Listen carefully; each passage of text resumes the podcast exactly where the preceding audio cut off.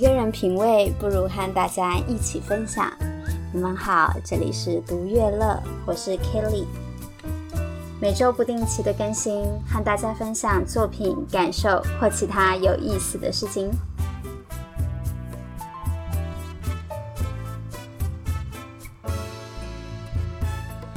应该每个人的人生中都会遇过无心之过的情况。不管你是无心的那个人，还是因此受伤的那一方，今天想来聊聊无心之过到底是谁的过？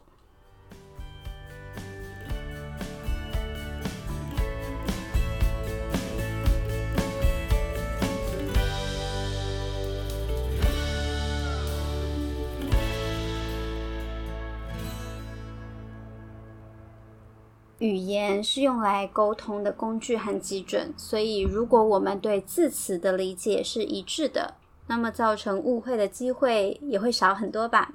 所以在讨论之前，我们先来看看“无心之过”的解释。根据教育部国语词典简编本，“无心之过”是非故意所造成的过错。虽然字面上来说是某个人的非故意造成的过错。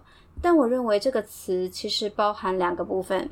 首先是某个人非故意做了某件事，然后造成另一个人的损失和伤害，这个过才算成立。但也有可能同样的事换了另外一个对象就不会造成伤害啊。例如，嗯，我对我的身高很自卑，所以有人叫我矮子，我会很难过。但我也认识另一个身高也矮的人，他的绰号直接就是矮子，可是他本人很欣然接受啊。所以同样都是被人叫矮子，那个朋友觉得没什么，变成绰号都没关系。但因为我很介意，我觉得受伤了，那这个过就成立了。我以前看过一个历史故事，春秋五霸之一的吴王阖闾。大家或许比较认识他的儿子吴王夫差，他呢有一个叫盛玉的女儿，非常聪明伶俐。阖闾很宠这个公主，甚至国家大事都会找她商量。有一天，阖闾跟夫人和这位公主一起用餐，看过古装剧的就知道，古代皇帝就算跟家人吃饭，也不会是一起围桌吃的。每个人会有一张自己的小桌子，王或者皇帝一个人高高在上，自己坐在台子上，其他人就坐在台下两边。吃到一半呢，阖閭觉得他有一道鱼非常好吃，为了表示自己对女儿的宠爱，就把已经吃过还剩一半的鱼赏给盛玉公主。以一个王的角度而言，这个举动正常啊。因为我重视你，才会赏东西给你嘛。那王赏赐东西，接下来就等对方谢喽。谁知道这公主突然大发脾气，说她爸爸羞辱她，然后愤而离席。嗯，阖閭觉得莫名其妙，但也没有放在心上，想说这个十四五岁的女儿闹脾气正常。谁知道这个公主回去之后，越想越生气。然后就拔刀自杀了。我记得我是国中第一次看到这个故事，目瞪口呆啊！何律本人应该也很傻眼吧？我明明是出于疼爱才赏给你一条我觉得很好吃的鱼，怎么会变成羞辱你呢？我想这应该可以算是很经典关于无心之过的故事吧。那这样看起来。有没有可能造成这个过失或过错成立的人，不是做了什么的人，而是那个接收的人呢？如果今天和阖閭一起吃饭的不是圣玉公主，是别的大臣，搞不好这就会变成体恤人民、爱民如子的佳话了耶。可是。现在要说那个受害的那个死掉的那一方，这是自他自己造成的，好像又很奇怪，对吧？故事里这个公主是自杀了哦。如果你要说故事前半段阖閭赏鱼是无心而造成公主伤心，这个到这里是过失，我觉得没问题。而且这里其实很难说谁对谁错啦。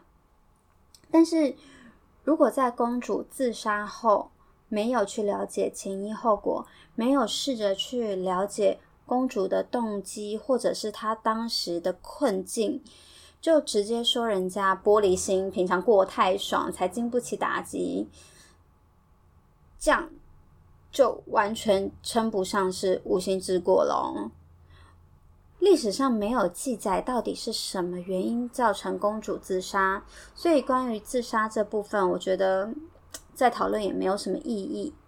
但我最近倒是看到一篇关于记录很多人自杀原因的文章。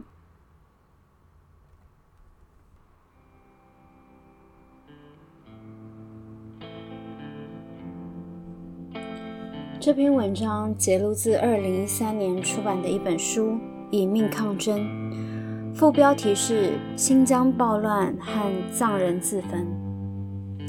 里面提到，烧死是最痛苦的，因为最后才烧到心脏。是什么因素才导致如此的一个情况？那么背后必然有他们视之为更有价值的一些东西，比如自由、尊严。对于藏人为什么要自焚，我们可以从藏人自焚时呼喊的口号找到原因。他们呼喊的口号主要涉及三个方面：一是要藏族精神领袖达赖喇嘛回到西藏；二是要求释放班禅喇嘛等政治犯；三是要求西藏自由或独立。书里还提到。有人自焚，是因为政府禁止藏人举行宗教仪式，僧人居住的地方被迫悬挂国家领导人们的照片，僧侣和人民被迫谴责达赖喇嘛，还要对当局表示效忠感激。僧侣无故被抓捕、殴打，还有抗议教育部门把藏文教材换成汉文教材。有人的遗书中清楚表白，自己是为了纪念2009年以来自焚的藏人，为了民族自由和宗教信仰的自由，为了人身自由、行动自由和言论自由而自焚的，绝不是为了个人的利益而自焚。到底是怎样的情况会让这个人在遗书中特别强调，绝不是为了个人利益自焚呢？到底自焚可以达到什么样的个人利益啦？那么最基本的生存条件是什么呢？有个能养家糊口的安稳的工作，有能遮风避雨的住所，然后奉公守法。不要触犯法律，做个堂堂正正的好公民就好了吗？是吗？那么，请问你愿意在家里挂上李登辉、陈水扁、马英九、蔡英文的照片吗？还有，假设是紫衣教的朋友，你们愿意公开羞辱妙禅，然后还要你感谢英文、赞叹英文吗？话说回来。现在人好像越来越少使用成语了，所以“无心之过”这四个字换成现在更常使用的词，应该就是失言或是白目吧？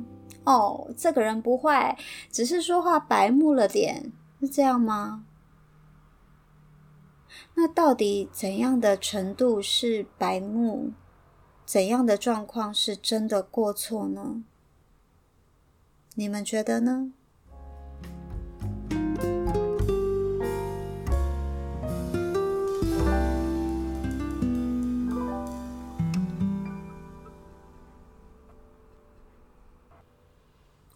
今天读乐乐分享到这里，我是 Kelly，请订阅这个频道，我们下次再聊喽。